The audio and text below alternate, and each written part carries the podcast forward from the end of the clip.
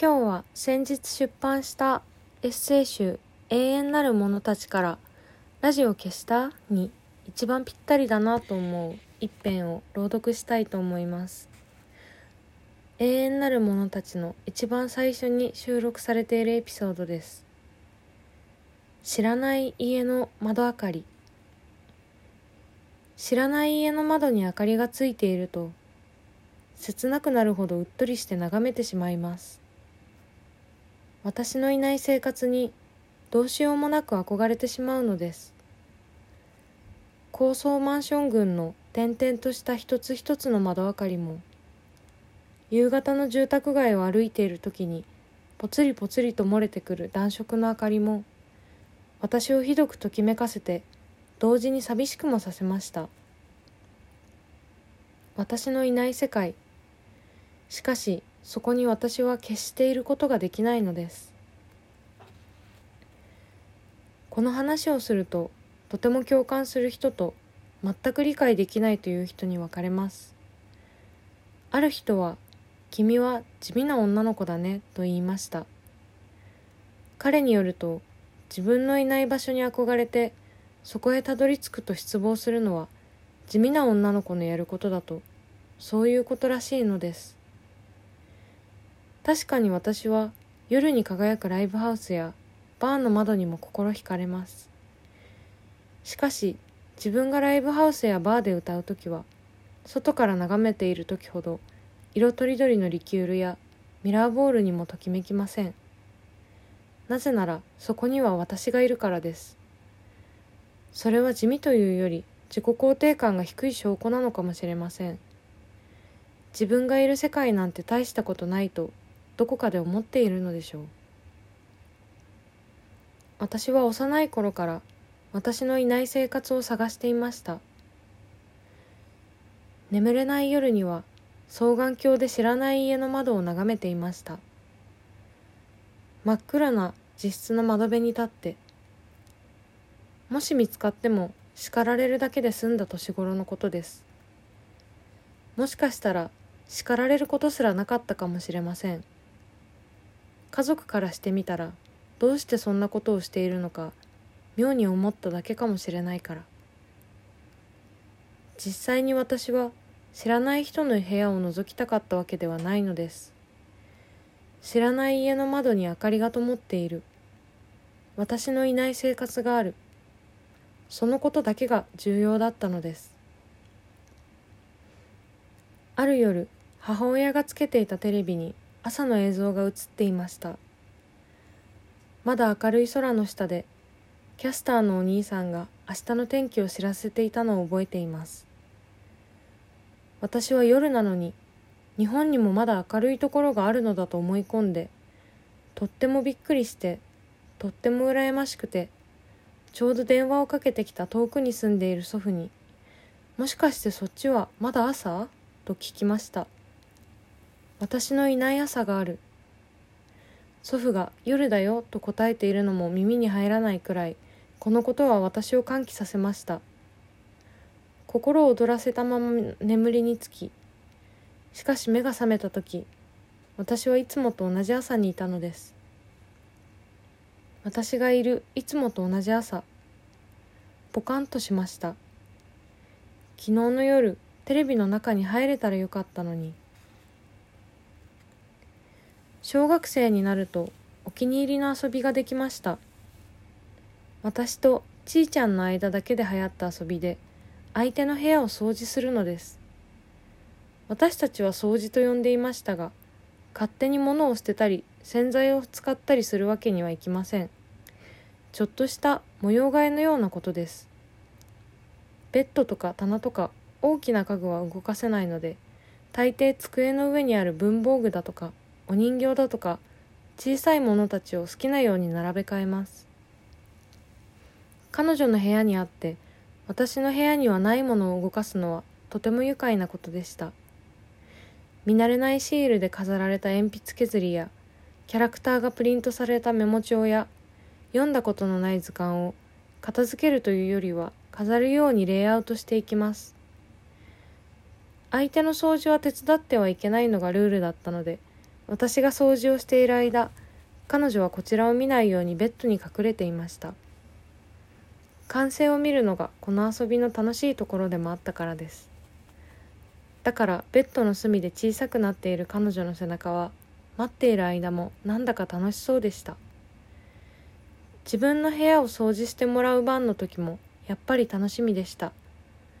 何といっても完成すると机の上の者たちが自分では考えつかないような配置になっているので少しだけ知らない家に来たようで気分が高揚したのです。でもちいちゃんが帰る頃にはその状況にも慣れてしまってあのいつもと同じ朝に目覚めた瞬間を思い出しました。今でも知らない街を歩いていると時折胸が締め付けられるようになります。とりわけ夕方の知らない道は家の中の夕飯の匂いまで立ち上ってくるようでそれが自分のための匂いでないことに強烈な羨ましさが押し寄せてきます。あの窓明かりの中に私のいない生活があるのだと思うとたまらない気持ちになるのです。私にも帰る家はあります。料理上手で明るい母親とギターを弾く父親とサラリーマンになったばかりの弟がいて仲のいい賑やかな家なのに時々自分の憧れがすごく残酷な気がして悲しい気持ちで帰路につきます。ある帰り道には少しでも明るい気持ちで帰宅したくてレストランに立ち寄りました。オープンテラスは夜になると日差しをたっぷり浴びている時とはまた違う魅力があります。そこで食事をしている人たちがとびきり楽しいことをしているように見えて私も店に吸い寄せられました。胸が高鳴って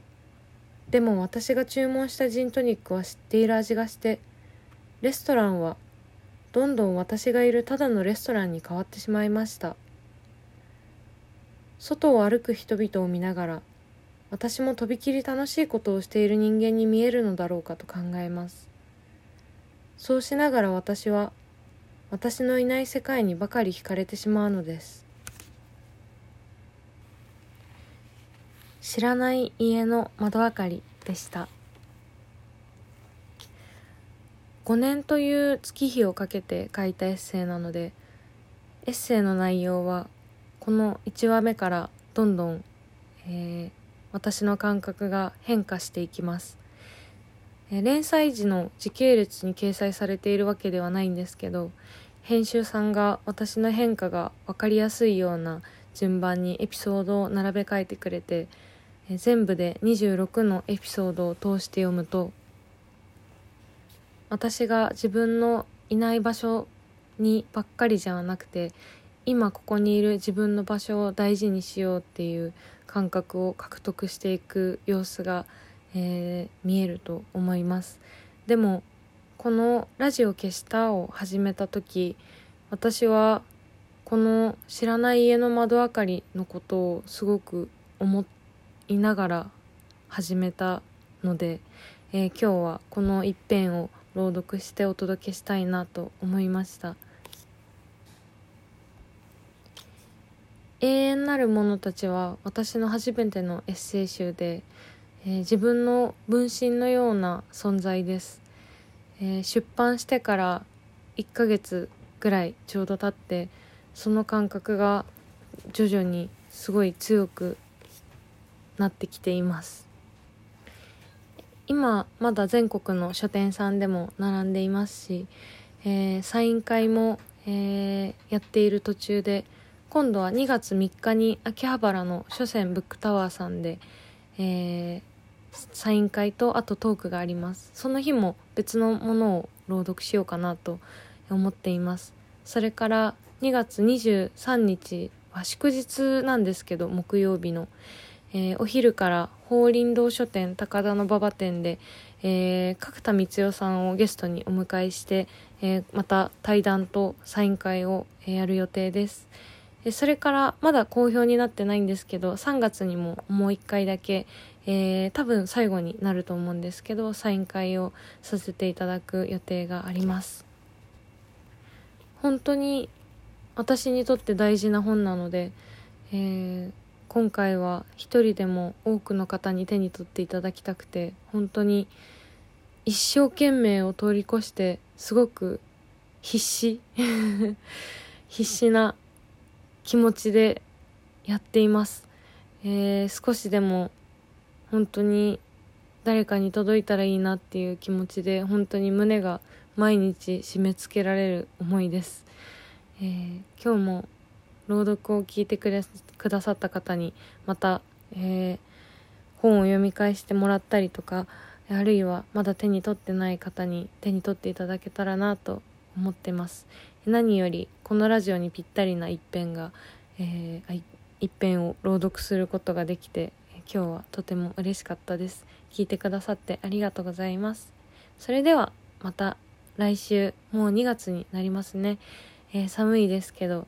えー、そろそろラジオを消して力を抜いてあったかくしておやすみなさい。それではまた来週。またね